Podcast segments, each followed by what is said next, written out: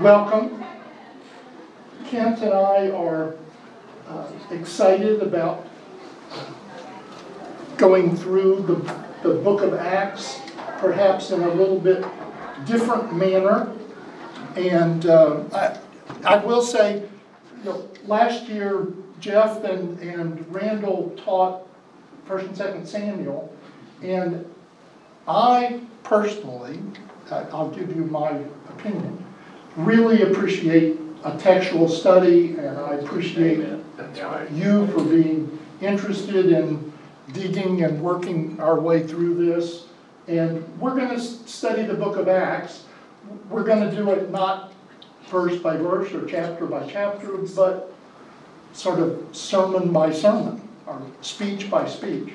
And uh, my decision was rather than trying to group sermons, you know, evangelistic two or three or, or defensive two or we'll just go in the chapter order.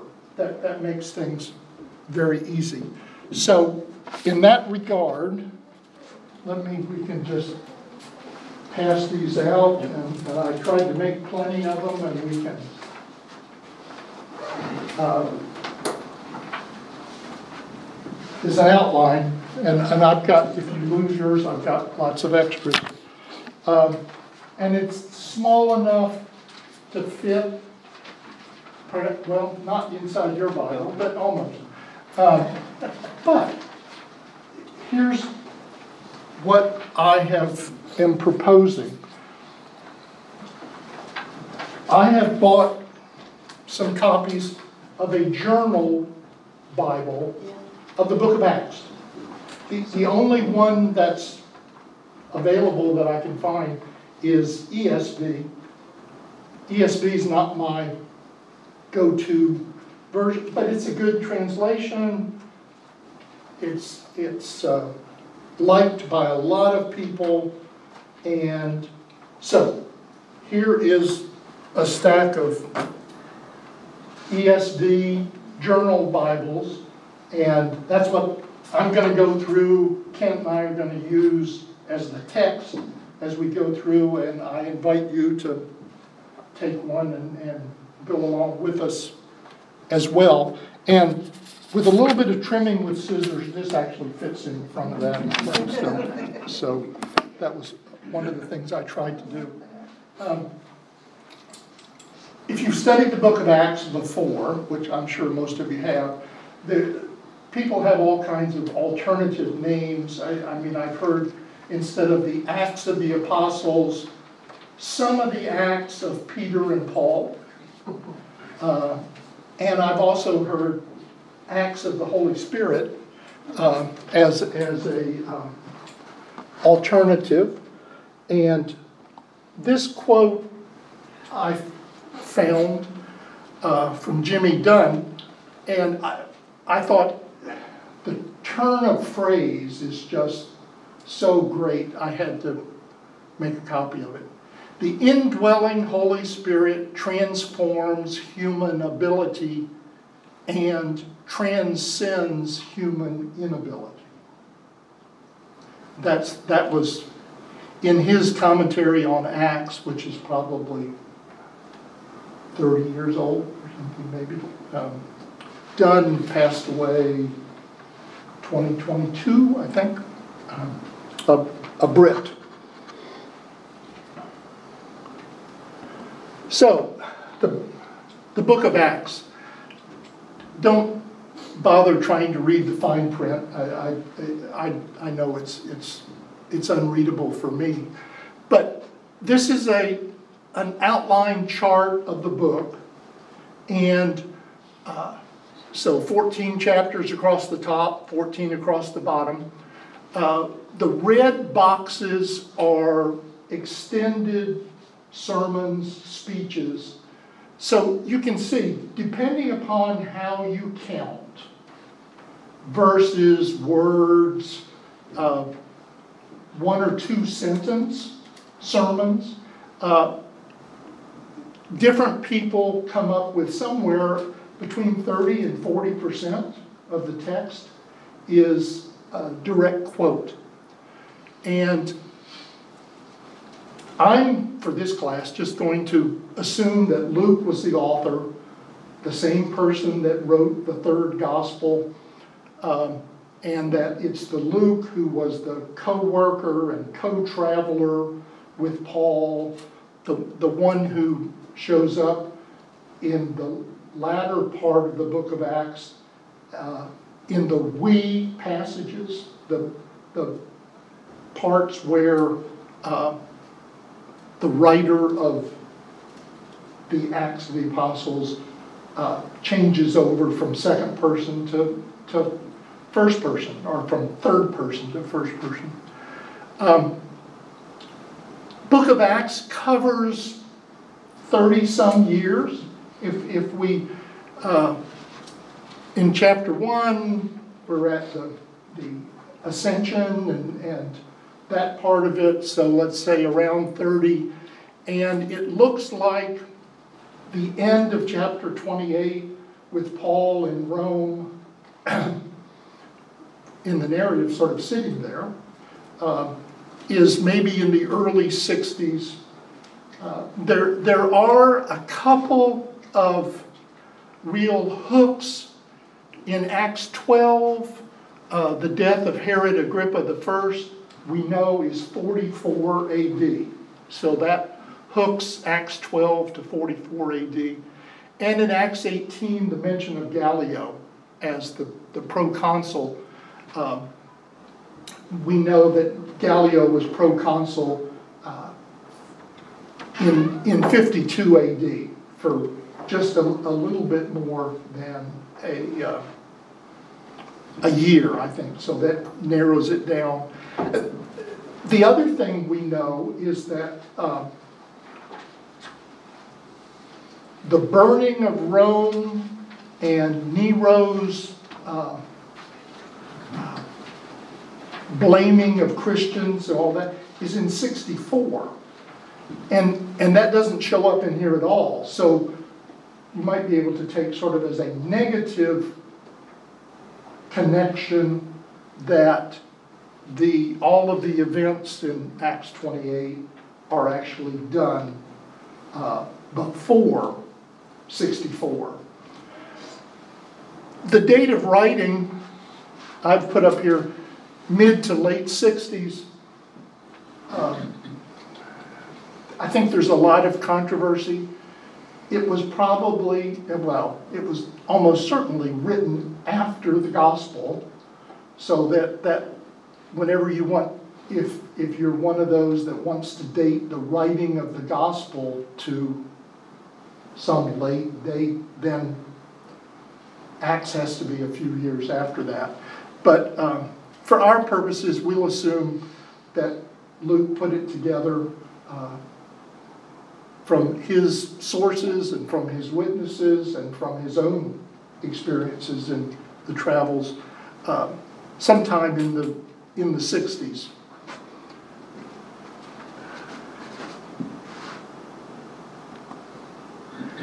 I found this just recently, and I hope you can see it well enough. The blue line is an overlay of the Roman Empire, and underneath is a green map of North America. And I guess I had just never thought about.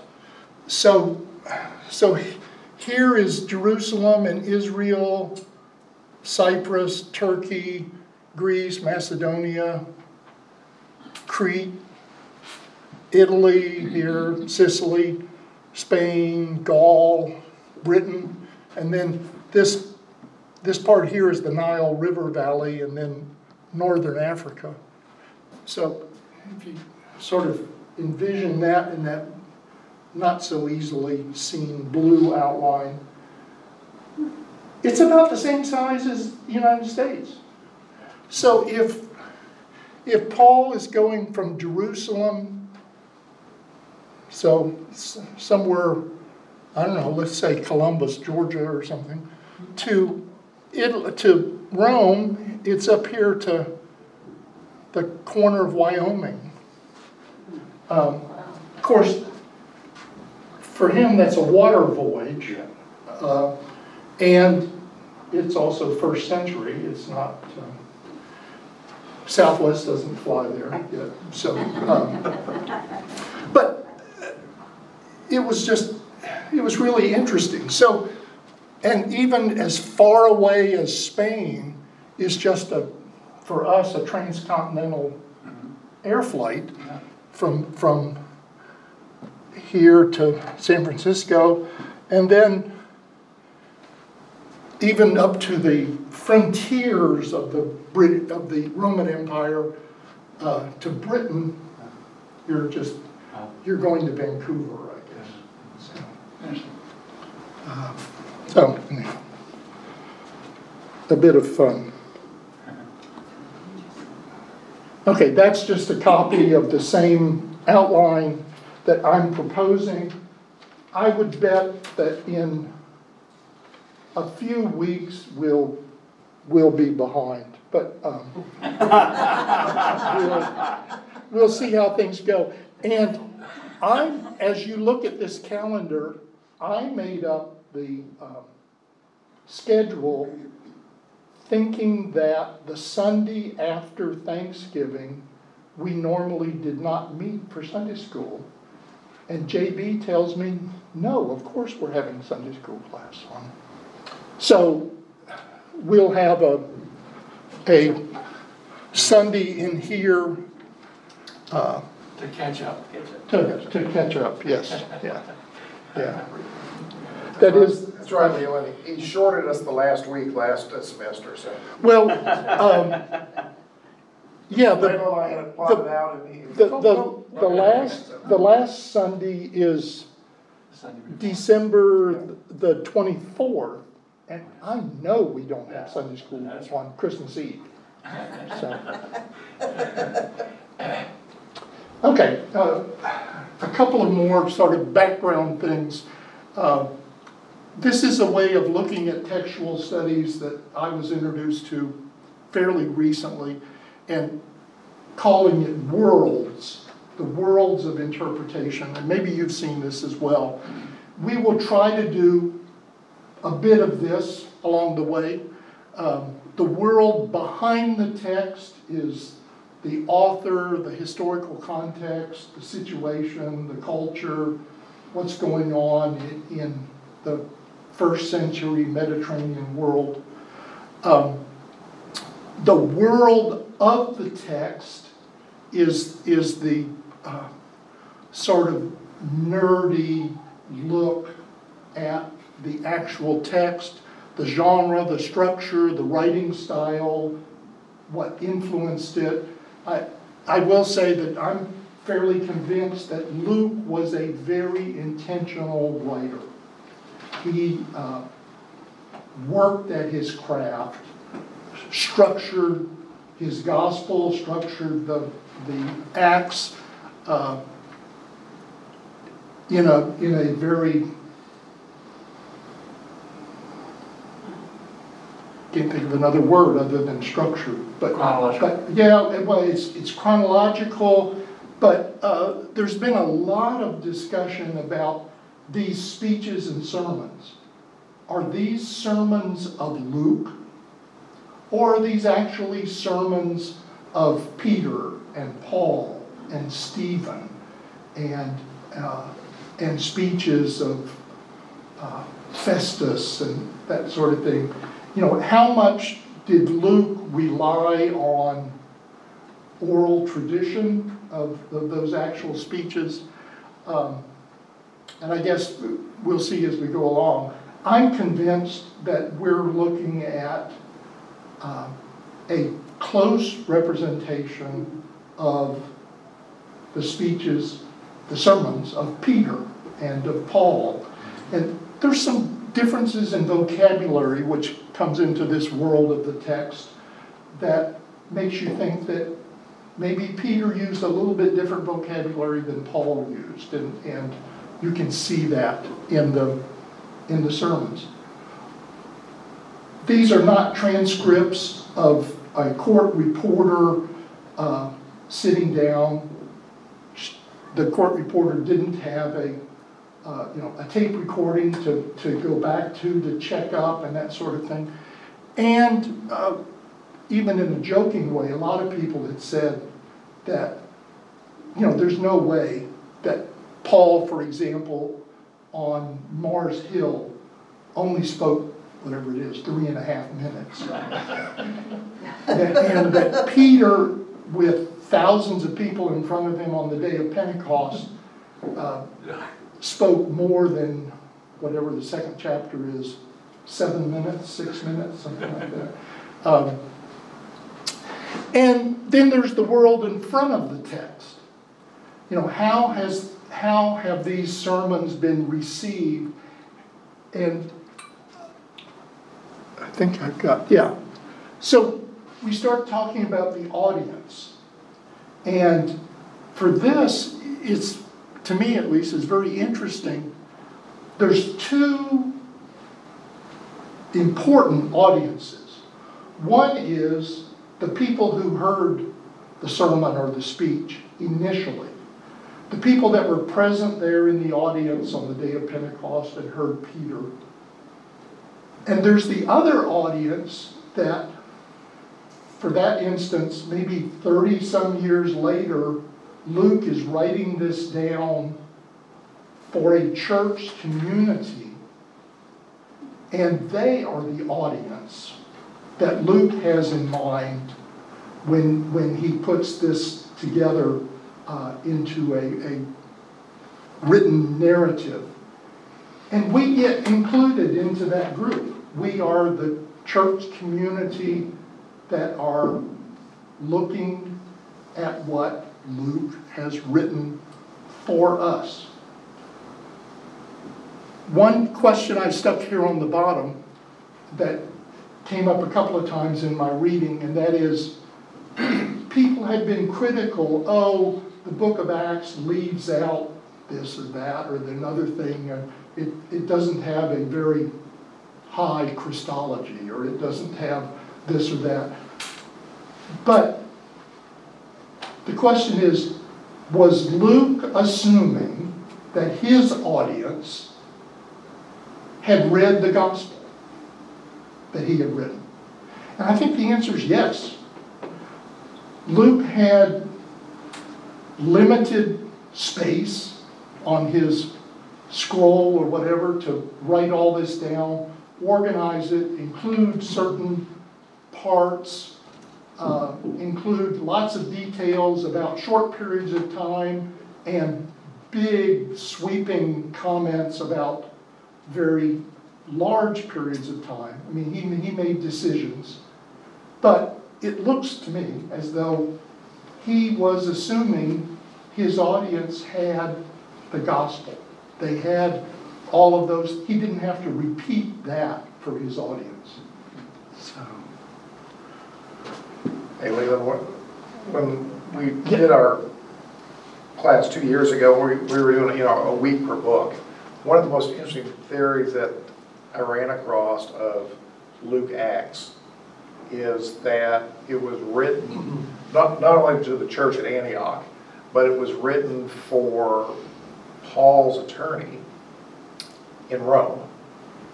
That, so that you, when you read it from a that viewpoint, you get a, a very unique viewpoint of what the story he's telling. Yeah. The story, the story of Jesus, the story of the church.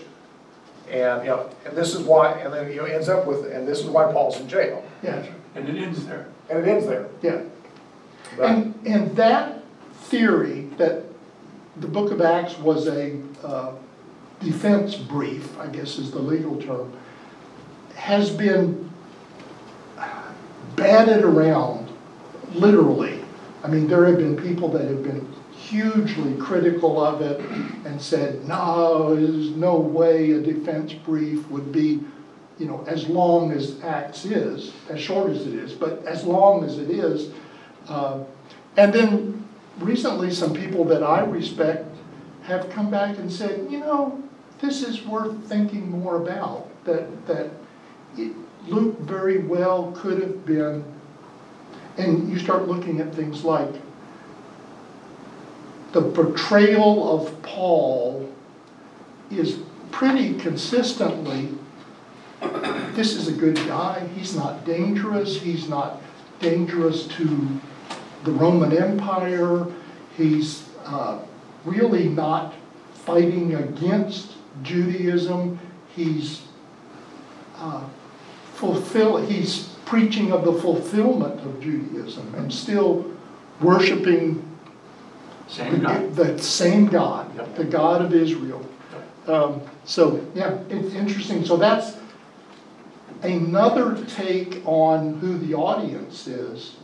You know, if the audience for the book of Acts, at least partially maybe, was uh, some of the Roman government.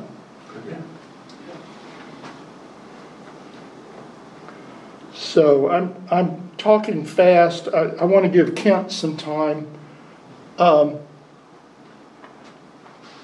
One way that I would encourage you to look at the speeches, the sermons that we um, do each week is just go through the questions. Who's talking? What are they talking about? Where are they? Who's the audience? You know, and the date, when, you know, what's happened before that, that sort of thing. And then we will try to uh, do some application to us. And if we have enough time this morning, we'll try to go to a, a speech that's, I think, is either two or three verses in chapter one, that's not on this list. And we'll just run through the who, what, where, when. So, Kim, Well, thank you, Leland, for inviting me to be a part of this. Um, I too appreciate the class, the textile class we had in First Samuel. Thank you, my brother Vinny, appreciate that. Um, I've even heard people, I remember one minister referring to it as Second Luke. We have First and Second Luke. And that, that kind of makes sense too, doesn't it?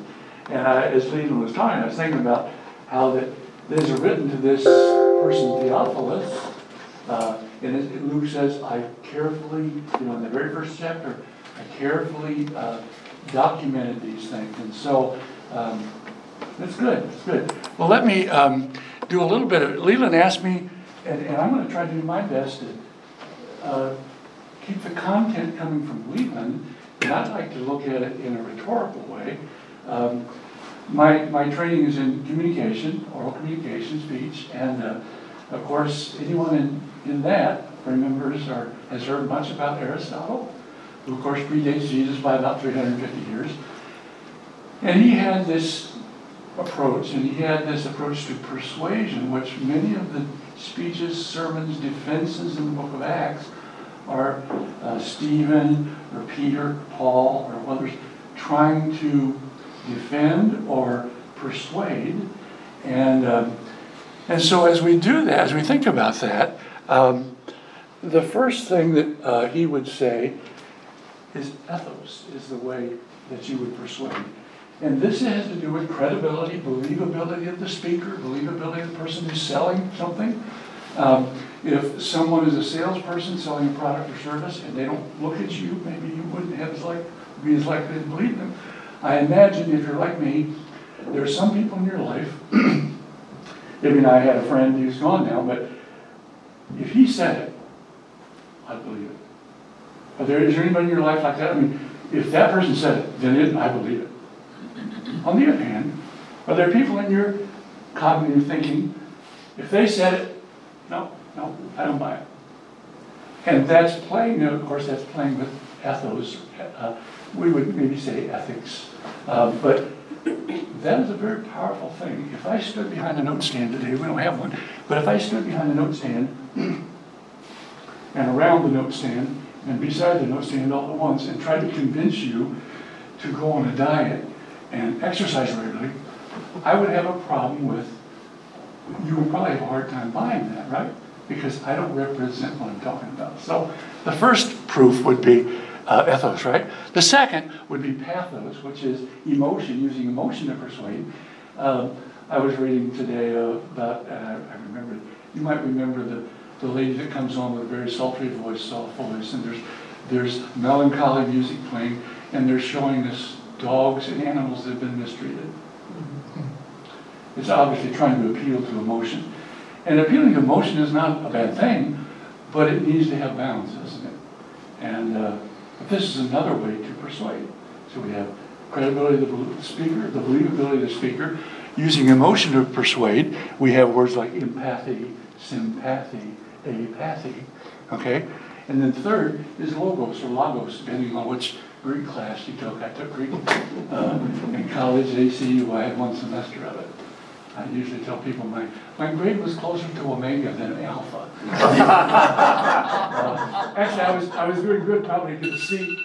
Oh, sorry, that's a warning that gives me a 15 minute warning that I do this in classes so I know I have to begin winding down. Uh, so we have 15 minutes now.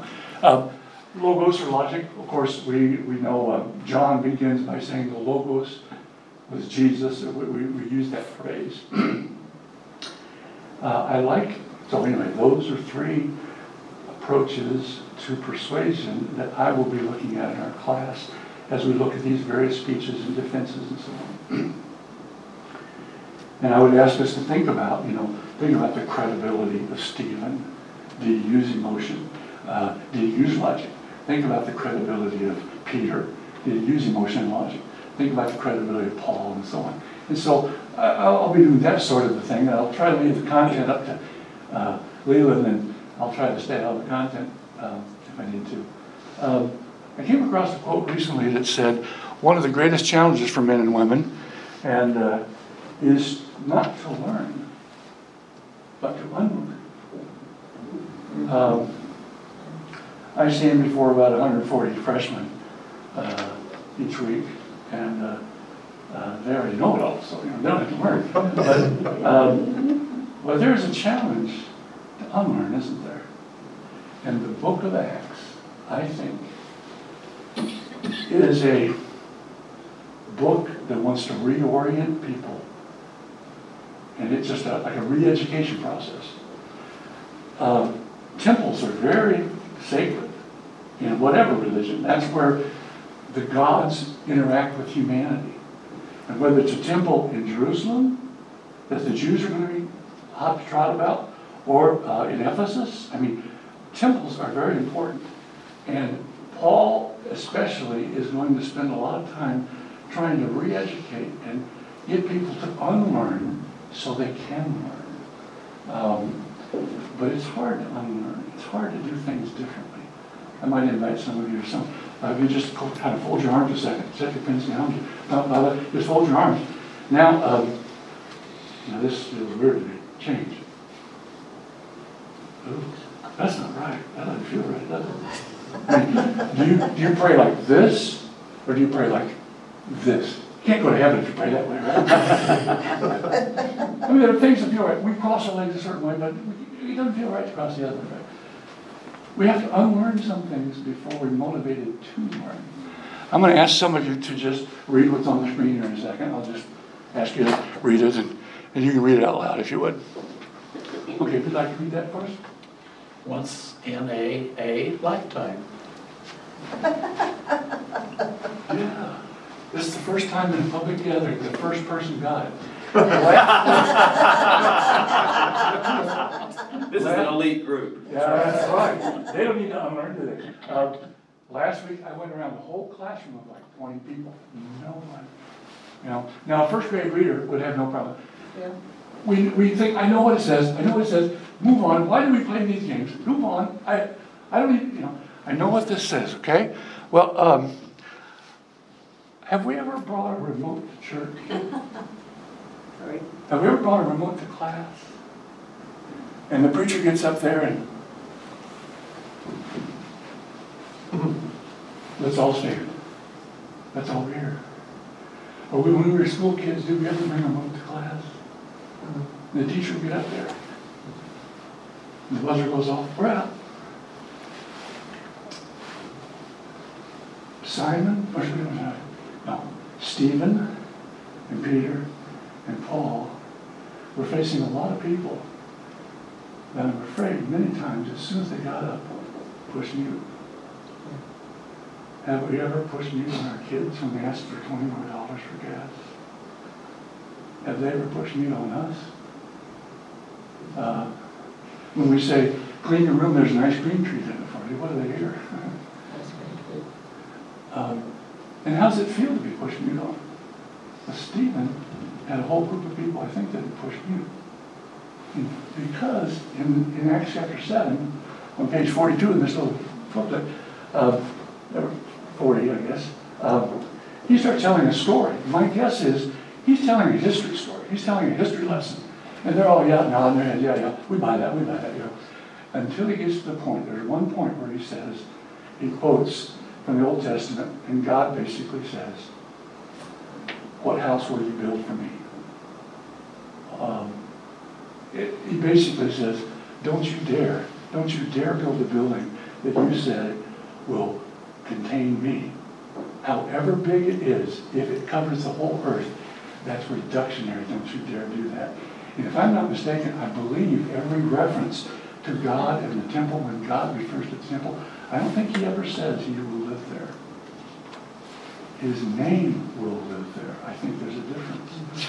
And the Jewish people thought Paul and Peter and others uh, were saying the Torah is bad, the temple is bad.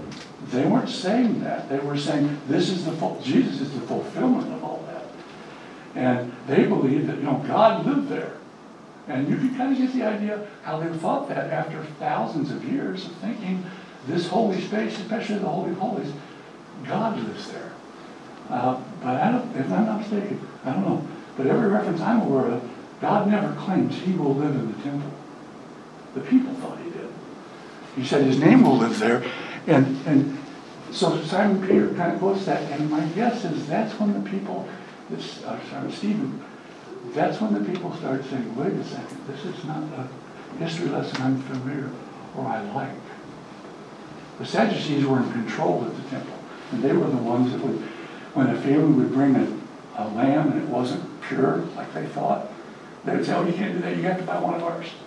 And they would make the family, after they traveled this way, brought their favorite deer to offer as a sacrifice. They'd say, oh, you can't offer that, you have to buy one of these. So they'd sell one of those, and now they're out of money, and they got two or three days in Jerusalem. And then they were even accused of taking the one that they earlier had said, you can't offer that one. They put that in the batch to be sold to the next. The Sadducees were the ones who were in charge in the temple, and that's, that's the people that Jesus put the tables over, right? They thought God lived there. And to have someone come along and say, Jesus is the fulfillment of the temple, and you are now, we as are, the temple. Them's fighting words, isn't it? To those people who are in charge, that's pretty serious. I guess I'm done. Oh, Uh, I would, I would, uh, I would like to just pose, if we have time, I see how, my, my buzzer, no, no, oh, we have about six minutes. Is that okay? Uh, Let's think about Stephen, um, in chapter seven, if you have a Bible, we may look at it, but think about Stephen, the, the council, uh, says, you know, they, they have some drummed up people who say, this man is teaching about a man who said he would destroy the temple. Well, they, often they refer to it as the place. That was, that was synonymous with the place. Who will destroy this place and rebuild it in three days. They had these false accusations against Stephen. Sounds familiar, doesn't it, with Jesus? So what kind of, what kind of credibility, what kind of uh, ethos would Stephen have? Can you think of any? How would, how would, uh, who was Stephen? How did we meet Stephen? Remember how we met Stephen? There There's some Hellenistic widows and some Hebrew widows. They were Jews, they were all Jews. Some would, some would speak Hebrew and some would speak Greek. And one of them was not being served quite right. And so Stephen is one of those seven that were appointed. Um, we hear a lot about, I guess I say, we hear a lot about Stephen, we hear a lot from Stephen, but he's about the only one we hear much from. Um, but he was an honorable man, we know that. Um, I'm thinking of any, anything else you think of maybe that, that uh, gives him credibility here? Toward the end of his speech, there's some things that happen that kind of give him credibility. I wonder if, if you think of any of those, maybe uh, toward the end of chapter 7. Uh, His face was that of an angel? they looked at him, saw him, and his face was that of an angel. It's an interesting phrase. It'd be neat to know what that meant. Another time, he looks into heaven, he says, I see the Son of Man standing at the right hand of God. That's a pretty bold claim, isn't it? That Jesus would stand there. But uh, that's interesting. And then another thing that gives him credibility to me is he dies like Jesus dies. Remember how he dies, what, what he says when he's dying? He says, lay not the sin to their charge. Jesus said something similar, didn't he? Father, forgive them, they don't know what they're doing. Very untypical of a martyr. martyr. Um, I was reading about one martyr. Oh, I forget who it was now, I apologize. But he said, because they were going to cut his tongue off. And he said to his accusers, to his uh, people that were punishing him, I'll get my tongue back in heaven, but you're going to roast in hell, basically. And a lot of times martyrs curse the people that are abusing them at the end on their way out. They person. Not Jesus, not Stephen. Uh, that's an amazing martyr. To pray that God would forgive them. That gives a lot of credibility to me about Stephen. Yeah. Any other thoughts on the credibility of Stephen? We'll get there, I think, in a couple weeks uh, on the sermon, more technical, more content-wise. But um, I'm beginning to, I'm thinking that those people who were his audience, they began to hear something that they weren't real comfortable with when, when God says, "Who will build a house for me?" Don't you, don't you know I've made all this? How would you make something for me? I, I created all this. And I bet they began to start listening. And at, at a certain point, they were enraged. They gnashed their teeth, it says, as they rush him, drag him out of town, start to stone him. Um, so my part of the class uh, is uh, wanting to look at those sort of rhetorical sides. And uh, I hope we can complement each other on that. And uh, maybe Leland has something he wants to add here. I guess I took the time, I apologize. We have about three minutes, I think, now. Maybe we should, maybe we should close the prayer. Well, questions? Thank you for being here. We've got, we've got some nice journal books here that Leland has bought for us, so that's nice. Well, let's have a prayer before we go then. Dear Father in heaven, thank you for this day. You are so powerful and great beyond us, and we, uh, we are nothing like that. We're amazed that you allow us to be in relationship with you. Thank you for your word that has been protected all these centuries and millennia, and help us to unlearn the things that we may have picked up along the way that we to stop trying to learn anew. Help us to realize every day is anew with you, and your blessings and mercies are new every day. Thank you for our time together. Bless every class that meets and the life-changing teaching that's taking place, especially the younger ones. In Jesus I pray. Amen. Amen.